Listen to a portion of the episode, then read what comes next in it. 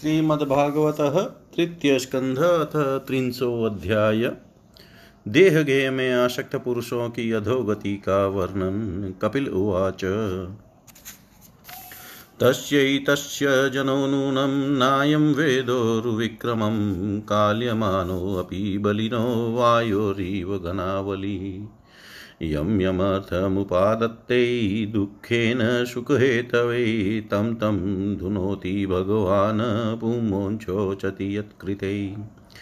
यद्ध्रुवस्य देहस्य सानुबन्धस्य दुर्मती ध्रुवाणि मन्यते मोहाद् ग्रहक्षेत्रवशूनि च।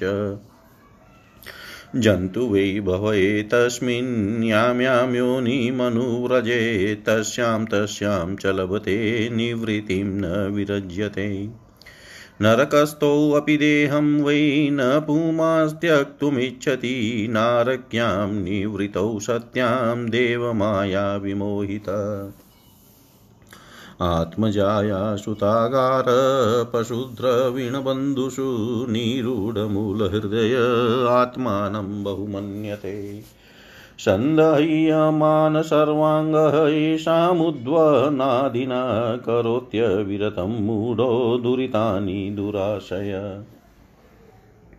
आक्षिप्तात्मेन्द्रियस्त्रीणामसतीनां च मायया रहोरचितया आलापै शिशूनां कलभाषिणाम्। गृहेषु कुटधर्मेषु दुःखतन्त्रेष्वतन्द्रित कुर्वन् दुःखप्रतीकारं सुखमवन्मन्यते गृही। अतैरापादिते गुर्व्या हिंसयेतस्ततश्च तान् पुष्णाति येषां पोषेण शेषभुग्यात्यद स्वयम् वार्तायां लुप्यमानायामारब्धायां पुनः पुनः लोभाभिभूतो निषत्वपराते कुरुते स्पृहाम्। कुटुम्बभरणाकल्पो मन्दभाग्यो वृथोद्यम श्रिया विहीनकृपणो ध्यायञ्च वसिति मूढधि। एवं स्वभरणाकल्पं तत्कलत्रादयस्तथा नाद्रियन्ते यथा पूर्वं किनाशा इव गोचरम्। तत्राप्यजातनिर्वेदो भ्रीयमाण भृतै जर्योपात वैरूप्यो मरणाभिमुखो गृहे आस्ते अवमत्योपन्यस्तं गृहपाल इवाहरन् आमयाव्यप्रदीप्ताग्निरल्पाहारोल्पचेष्टित वायुनोत्क्रमत्तो अर्कपर्वस्कफसरुद्ध्वा नाडिककाशश्वासकृतयास कण्ठे गुर्गुरायते। शयानपरिश्चोषोचद्भिः परिवीतस्वबन्धुभिः वाच्यमानोऽपि न ब्रूते कालपाशवशं गतः एवं कुटुम्बभरणे व्यापृतात्मा जितेन्द्रिय म्रियते रुद्धतां स्वानामुरुवेदनयास्तधि। यमदूतौ तदा प्राप्तौ भीमौ शरभशिक्षणौ स दृष्ट्वा त्रस्तहृदय सकृन्मूत्रं विमुञ्चति। यातनादेह आवृत्य पाशैवदद्वा गले बलात्। नयतो दीर्घमघ्वानं दण्डयं राजभटायदा तयोनिभिनहृदयस्तजने जातवे पतुपतिष्वभिभक्ष्यमाण आतोघं स्वमनुस्मरन्।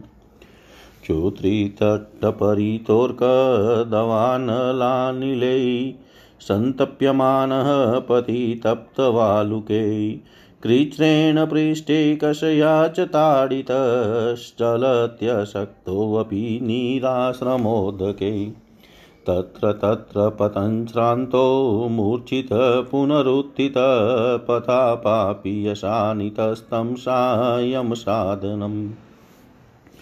योजनानां सहस्राणि नवतिं नवचाध्वनतिविमुहूर्ते त्वाभ्यां वानितप्राप्नोति यातना। आदिपनं स्वगात्राणां वेष्टयित्वोतं वेष्टयित्वोल्लमुकादिभिः आत्ममांसादनं क्वापि स्वकृतं परतोऽपि वा। जीवतश्चान्त्राभ्युद्धार स्वगृध्रैर्यमसादने सर्पवृषिचकदशान्धे दशभिदभिश विशसम् कृन्तनं चावयवशो गजादिभ्यो विधापनं, पातनं गिरिशृङ्गेभ्यो रोदनं चामुगतयो यास्तामिस्त्रान्धतामिस्त्रा रौरवाद्याश्च यातना, भुङ्क्ते नरो वा नारी वामितसङ्गेन निर्मिता। अत्रैव नरकः स्वर्गः इति मातः प्रचक्षते। या यातना विनारक्त्यस्तायाप्युल्पलक्षिता एवं कुटुम्बं बिभ्राण उदरं भर एव वा विसृज्येहो भयं प्रेत्य भुङ्क्ते तत्फलमीदृशम्।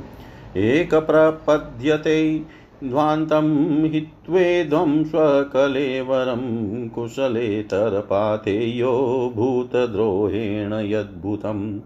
देवेनासादितं तस्य समलं निरये पुमान्। भुक्ते कुटुम्बपोषस्य हृतवित इवातुर केवलेन हि केवलेन हि अधर्मेण कुटुम्बभरणोत्सुक याति जीवोन्दतामिस्त्रं चरमं तमसपदम् अधस्तानरलोकस्य यावतीर्यातनादय क्रमशः समनुक्रम्य पुनरत्राव्रजेचुचि क्रमशः समनुक्रम्य पुनरत्राव्रजेच्छुचि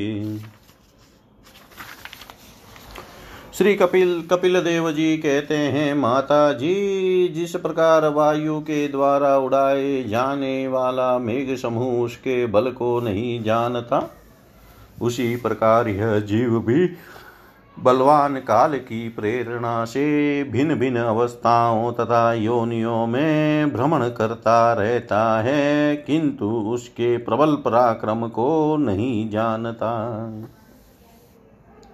जीव सुख की अभिलाषा से जिस जिस वस्तु को बड़े कष्ट से प्राप्त करता है, उसी उसी को भगवान काल विनिष्ट कर देता है, जिसके लिए उसे बड़ा शोक होता है। इसका कारण यही है कि यह मंदमती जीव अपने इस नाशवान शरीर तथा उसके संबंधियों के घर, खेत और धन आदि को मोहवश नित्य मान लेता है।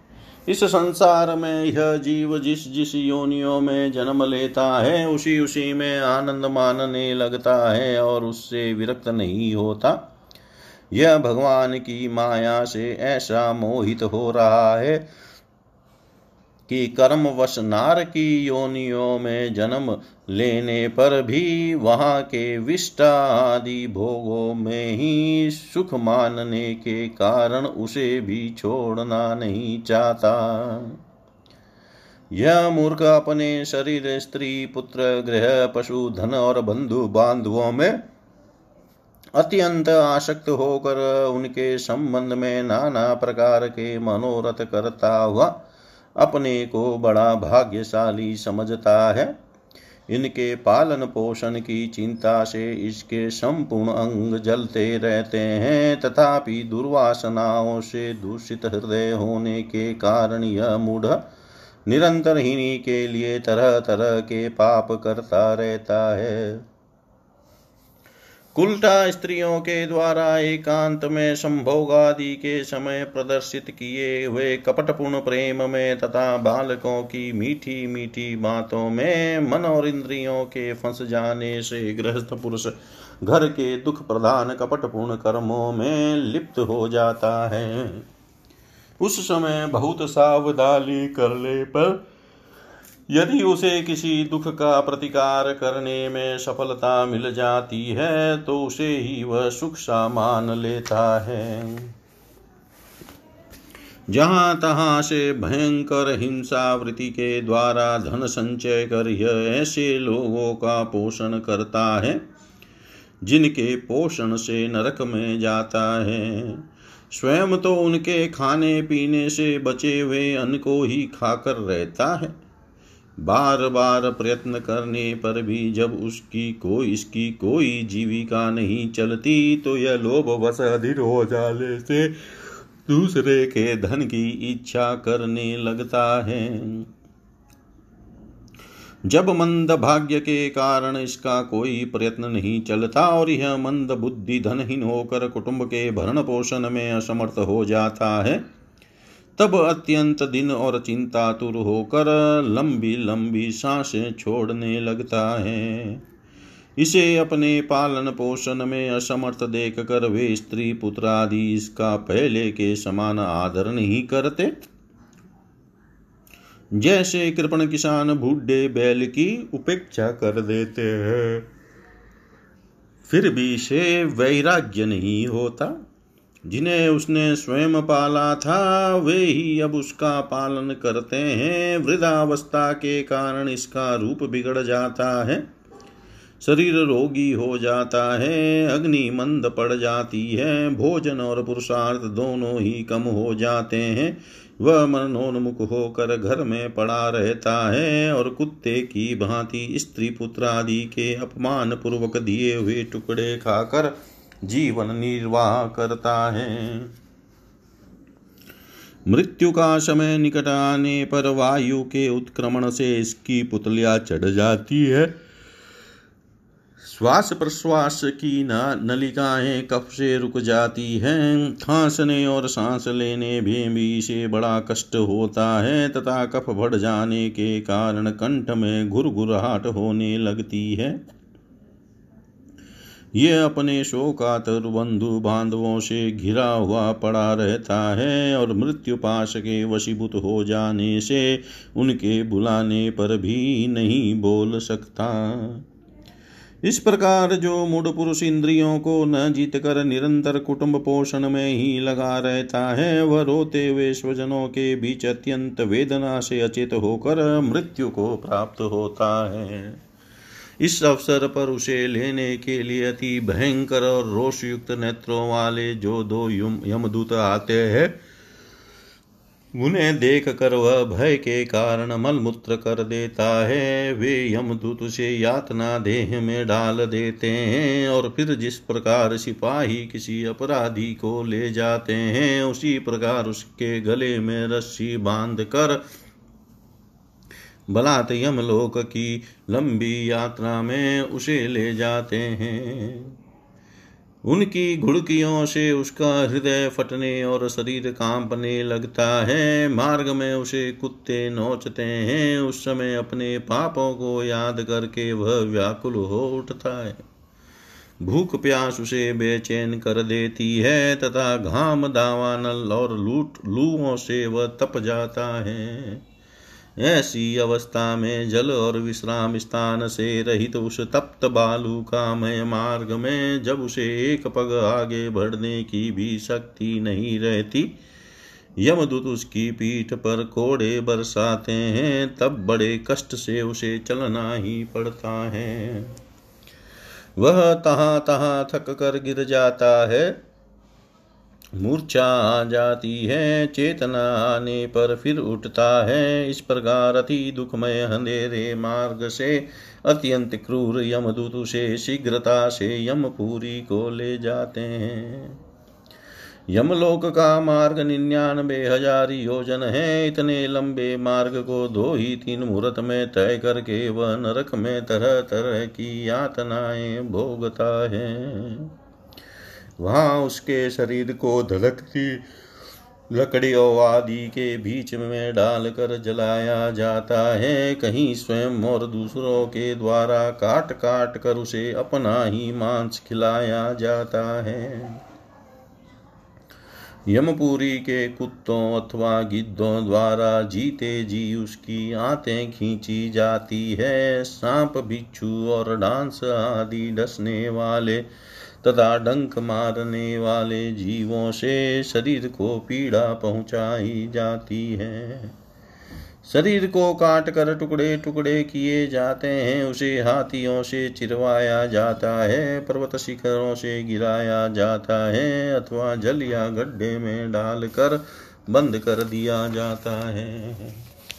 ये सब यातनाएँ तथा इसी प्रकार तामिस्त्र अंध तामिस्त्र एवं रौरव आदि नरकों की और भी अनेक यंत्रणाएँ स्त्री हो या पुरुष, उस जीव को पारस्परिक संसर्ग से होने वाले पाप के कारण भोगनी ही पड़ती है।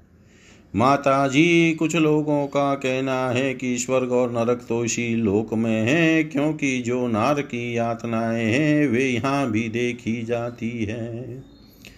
इस प्रकार अनेक कष्ट भोग कर अपने कुटुंब का पा ही पालन करने वाला अथवा केवल अपना ही पेट भरने वाला पुरुष उन कुटुंब और शरीर दोनों को यहीं छोड़कर मरने के बाद अपने किए हुए पापों का ऐसा फल भोगता है।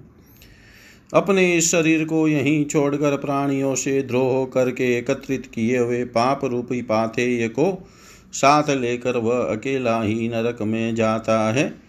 मनुष्य अपने कुटुंब का पेट पालने में जो अन्याय करता है, उसका देव विहित कुफल वह नरक में जाकर भोगता है। उस समय वह ऐसा व्याकुल होता है, मानो उसका सर्वस्व लूट गया हो। जो पुरुष निरी पाप की कमाई से ही अपने परिवार का पालन करने में व्यस्त रहता है, वह अंधता मिस्त्र नरक में जाता है। जो नरकों में चरम सीमा का कष्टप्रद स्थान है मनुष्य जन्म मिलने के पूर्व जितनी भी यातनाएँ हैं तथा शुक्र कुकर आदि योनियों के जितने कष्ट हैं, उन सबको क्रम से भोग कर शुद्ध हो जाने पर वह फिर मनुष्य योनि में जन्म लेता है। इति श्रीमद्भागवते महापुराणे परमहंस्यां संहितायां तृतीयस्कन्धे कपिलेयोपाख्यानि कर्मविपाको नाम। त्रिंशोऽध्याय सर्वं श्रीशां सदाशिवार्पणम् अस्तु। ॐ विष्णवे नमः, ॐ विष्णवे नमः, ॐ विष्णवे नमः। श्रीमद्भागवत तृतीय स्कंध अध्याय मनुष्य योनि को प्राप्त हुए जीव की गति का वर्णन। श्री भगवान उवाच कर्मणा देवनेत्रेण जन्तुदेहोपपत्तये स्त्रिया प्रविष्ट उदरं पुंसोरेतकर्णाश्रय कललं त्वेकरात्रेण, पञ्चरात्रेण बुद्बुदं दशाहेन तु कर्कन्धुपेशयन्नं वा ततः परम्। माशेन तु शिरोद्वाभ्यां भाव्यङ्घ्र्याद्यङ्गविग्रह न खलो मास्ति चर्माणि लिङ्गछिद्रोदभवस्त्रिभिः चतुर्भिधातव सप्त पञ्चभिः क्षुत्रिडुद्भव षड्भिजरायुणा वितकुक्षो भ्राम्यति दक्षिणे। मातु जगन्धा दानपानाद्यैरेधधातुरसम्मते शेते विनमुत्रयोगते स जन्तु जन्तुसम्भवे कृमिभीक्षत सर्वाङ्गसौकुमार्यत्प्रतिक्षणं मूचामाप्नोतयुर्क्लेशस्तत्र त्यैक्षुदिते मुहुः। कटुतीक्ष्णोष्णलवणरुक्षाम्लादिभिरुल्बणै मातृभुक्तैरुपस्पृष्ट सर्वाङ्गोत्थितवेदन उल्भेन संवृतस्तस्मिन्नत्रैश्च बहिरावृत आस्ते कृत्वा शिरकुक्षो भुग्नपृष्ठशिरोधर। अकल्पस्वाङ्गचेष्टायां शकुन्त इव पञ्जरे तत्र लब्धस्मृतिदेवात् कर्मं जन्म शतोद्भवं स्मरन् दीर्घमनुच्छ्वासं शर्म किं नाम विन्दते। आरभ्य सप्तमान्मासा लब्धबोधोऽपि वेपित नेकत्रास्ते श्रुतिवाते विष्टा भूरिव सोदर। नातमान ऋषिभीतः सप्तवध्रीकृताञ्जलिस्तुवित तं विक्लव्या वाचा येनोदरेऽर्पित जन्तुर्वाच। तस्योपसन्मवितुं जगदिच्छयात् नानातनुभुवि चलचरणारविन्दम्। सोऽहं व्रजामि शरणं हि यकुतो भयं मे। येनेदृशी गतिरदस्य शतोऽनुरूपा यस्त्वत्र बध इव कर्मभिरावृतात्मा। भूतेन्द्रयाशयमयीमवलम्ब्य मायाम् आस्ते विशुद्धमविकारं खण्डबोधं मातप्यमानहृदयैवशितं नमामि। य पञ्चभूतरचिते रहितशरीरे छन्नो यथेन्द्रियगुणाथ चिदात्मकोऽहम् तेनाविकुण्ठमहिमान्मृषिं तमेनं वंदे परं प्रकृतिपुरुषयो पुमांसम्। यन्माययोरुगुणकर्मनिबन्धनेऽस्मिन् सांसारिके पतिचरस्तदभिश्रमेण नष्टस्मृतिः पुनरयं प्रवृणीतलोकं युक्त्या कया महदनुग्रहमन्तरेण ज्ञानं यदेतद्दधात्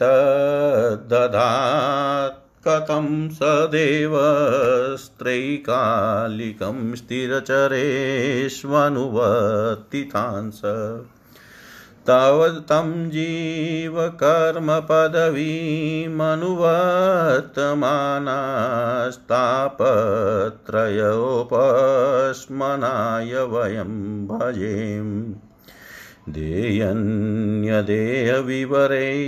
जठराग्निना सृग वीणमूत्रकूपपतितो भृशतप्तदेह इच्छन्नितो विवसितुं गणयन् स्वमाशान्निर्वास्यते कृपणधि भगवन् कदानु येनेदृशीं गतिमसौ दशमास्य ईश सङ्ग्राहितपुरुदयेन् भवादृशेन।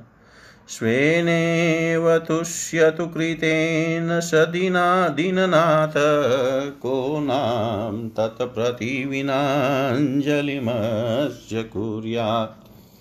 पश्यत्ययं धीष्णयाननुसप्तवग्नि शारीरकेदं शरीर्य परस्वदेहे यत सृष्टयाशं तमहं पुरुषं पुराणं पश्ये बहिहृदि च चेत्यमिव प्रतीतम्। सोऽहं वसनपि विभो बहुदुःखवासं गर्भान्निजिगमिषे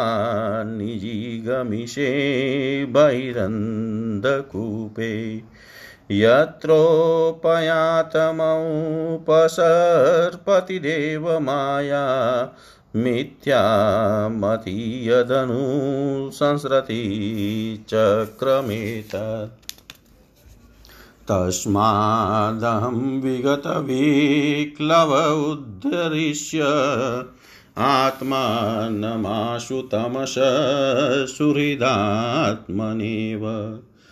भूयो यथा व्यसन्मेतदनेकरन्ध्रं सा मामे भविष्यदुपसादितविष्णुपाद।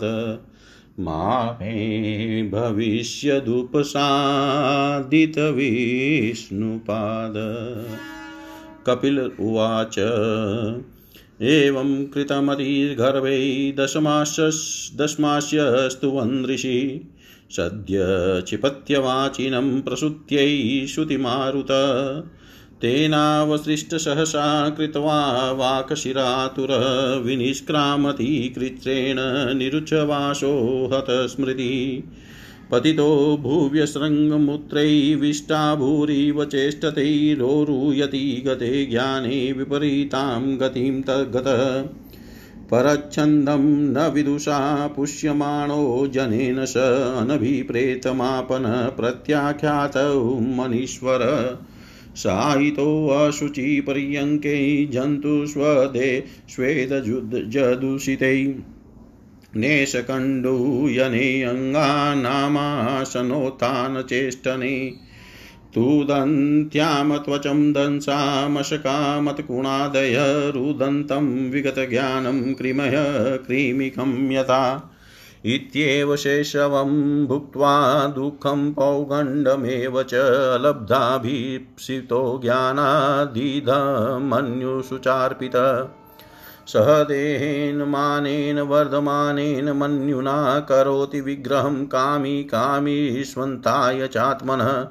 भूतै पञ्चभिरारब्धै देहे देयबुधोऽसत्कृतः असत्कृतः अहमेत्यसद्ग्राह करोति कुमतिमतिं। तदर्थं कुरुते कर्म यद्दो याति संसृतम्। यो अनुप अनुयाति दत्क्लेश विद्या कर्मबन्धन यद्यशद्भिः पति पुनः शिष्णोदरकृतोद्यमे। आस्थितो रमते जन्तुस्तमो विशति पूर्ववत्। सत्यं शोचं दया मौनं बुद्धिः श्रीः यश क्षमा सम्मोदम भगश्चेति यतसङ्गाध्यातिसङ्क्षयम् ते श्वशान्तेषु मूढेषु खण्डितात्मस्वसाधुषु सङ्ग न कुर्याचोचयेषु योषितक्रीडामृगेषु च न तथास्य भवेन्मोहो बन्धश्चान्यप्रसङ्गत योषितसङ्गाद्यता पुंसो यथा तत्सङ्गी सङ्गत। प्रजापतिः स्वां दुहितरं दृष्ट्वा तदरूपधर्षितरोहितभूतां सोऽवन्धावदृक्षरूपी हतत्रप। ततसृष्टसृष्टसृष्टेषु कोऽन्वखण्डितदिः पुमान् ऋषिं नारायणमृते योषिन्मय्येह मायया। बलं मे पश्य मायया स्त्रीमय्या जैनो दिशां या करोति पदाक्रान्तान् भ्रुविजृम्भेण केवलम् सङ्गं न कुर्यात् प्रमदाशु जातु, योगस्य पारं परमारुरुक्षु मतसेवया प्रतिलब्धात्मलाभो वदन्ति, या निरयद्वारमस्य। योपयाति शनै माया, योषिदेव विनिर्मितः, तामीक्षेतात्मनो मृत्युं त्रीणे कुपमिवावृतम्। यां मन्यते पतिं मोहान् मन्माया, मृषभायतिं स्त्रीत्वं स्त्रीसङ्गतः प्राप्तो वित्तापत्यग्रहपदम्। तामात्मनो विजानीयातपत्यपत्यगृहात्मकं देवोपसादितं मृत्युं मृगयोगायनं यथा। देहेन जीवभूतेन लोकालोकमनुव्रजन् भुञ्जान एव कर्माणि करोत्यविरतं पुमान्। जीवो हि अस्यानुगो देहो भूतेन्द्रियमनोमय तन्निरोधो वशमरणमाविभावस्तु सम्भव द्रव्योपलब्धिस्थानस्य द्रव्येच्छायोग्यता यदा तदपञ्चत्वमहं मानादुत्पत्ति द्रव्यदर्शनम् यथाक्षणो द्रव्यावयवदर्शना योग्यता तदा तदेव चक्षुषो दृष्टुदृष्टत्वा योग्यतानयो। तस्मान् कार्यः सन्त्रासो न कार्पण्यं न सम्भ्रम। बुधद्वा जीवगतिं धीरो मुक्तसङ्गेश्चरेदिह।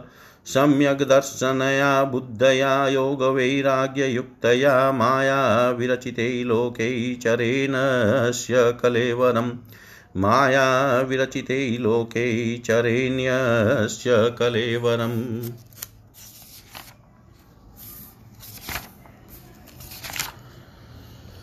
श्री भगवान कहते हैं माता जी जब जीव को मनुष्य शरीर में जन्म लेना होता है तो वह भगवान की प्रेरणा से अपने पूर्वाकर्मानुसार देह प्राप्ति के लिए पुरुष के वीर्य कण के द्वारा स्त्री के उदर में प्रवेश करता है।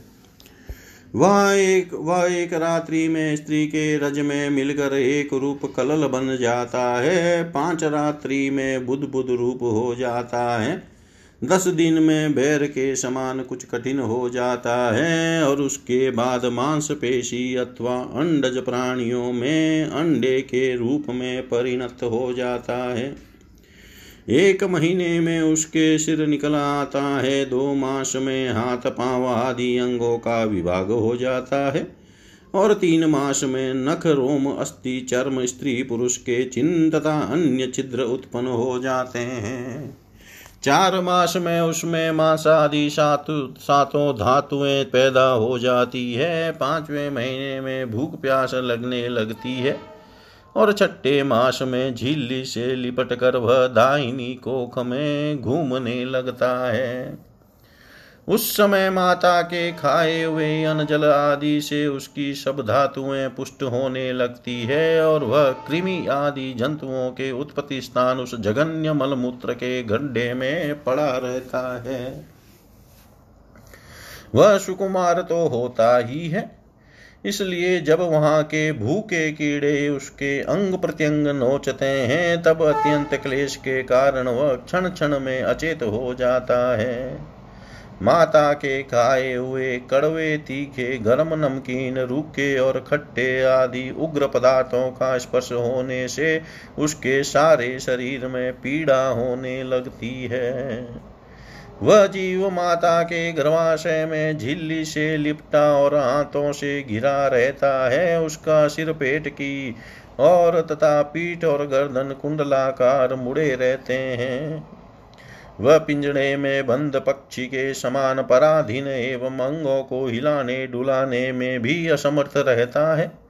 इसी समय अदृष्ट की प्रेरणा से उसे स्मरण शक्ति प्राप्त होती है। तब अपने सैकड़ों जन्मों के कर्म याद आ जाते हैं और वह बेचैन हो जाता है तथा उसका दम घुटने लगता है। ऐसी अवस्था में उसे क्या शांति मिल सकती है? सातवां महीना आरंभ होने पर उसमें ज्ञान शक्ति का भी उन्मेष हो जाता है, परंतु प्रसुति वायु से चलायमान रहने के कारण वह उसी उदर में उत्पन्न हुए विष्टा के कीड़ों के समान एक स्थान पर नहीं रह सकता। तब सप्त धातु में स्थूल शरीर से बंधा हुआ वह देहात्मदर्शी जीव अत्यंत भयभीत होकर दीन वाणी से कृपा याचना करता हुआ हाथ जोड़कर उस प्रभु की स्तुति करता है, जिसने उसे माता के गर्भ में डाला है। जीव कहता है, मैं बड़ा धम हूँ, भगवान ने मुझे जो इस प्रकार की गति दिखाई है, वह मेरे योग्य ही है।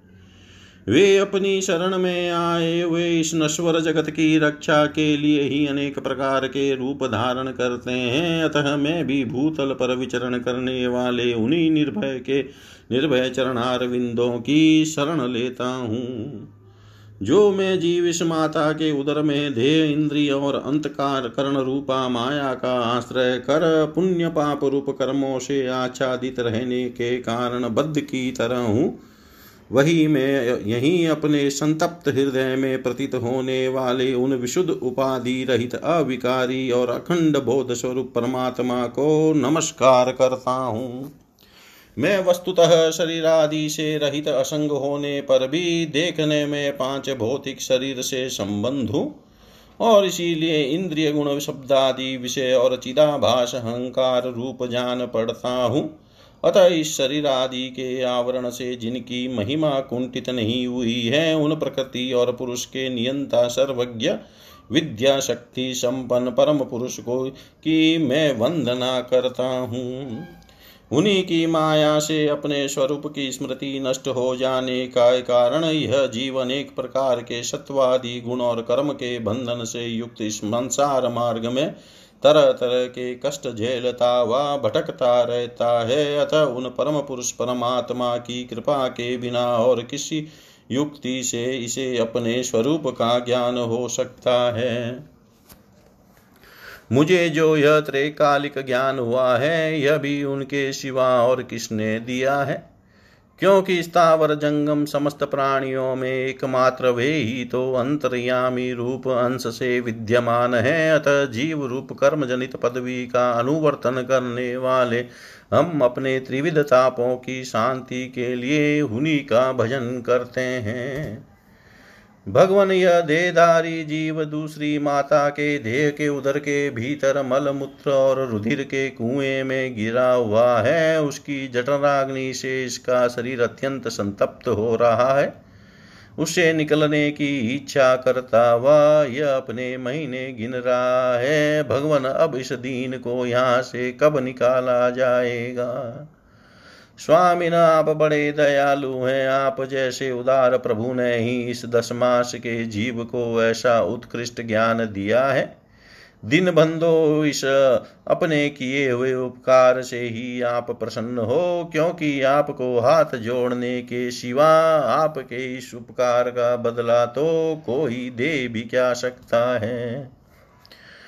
प्रभो संसार के ये पशु पक्षी आदि अन्य जीव तो अपनी मूड बुद्धि के अनुसार अपने शरीर में होने वाले सुख दुख आदि का ही अनुभव करते हैं।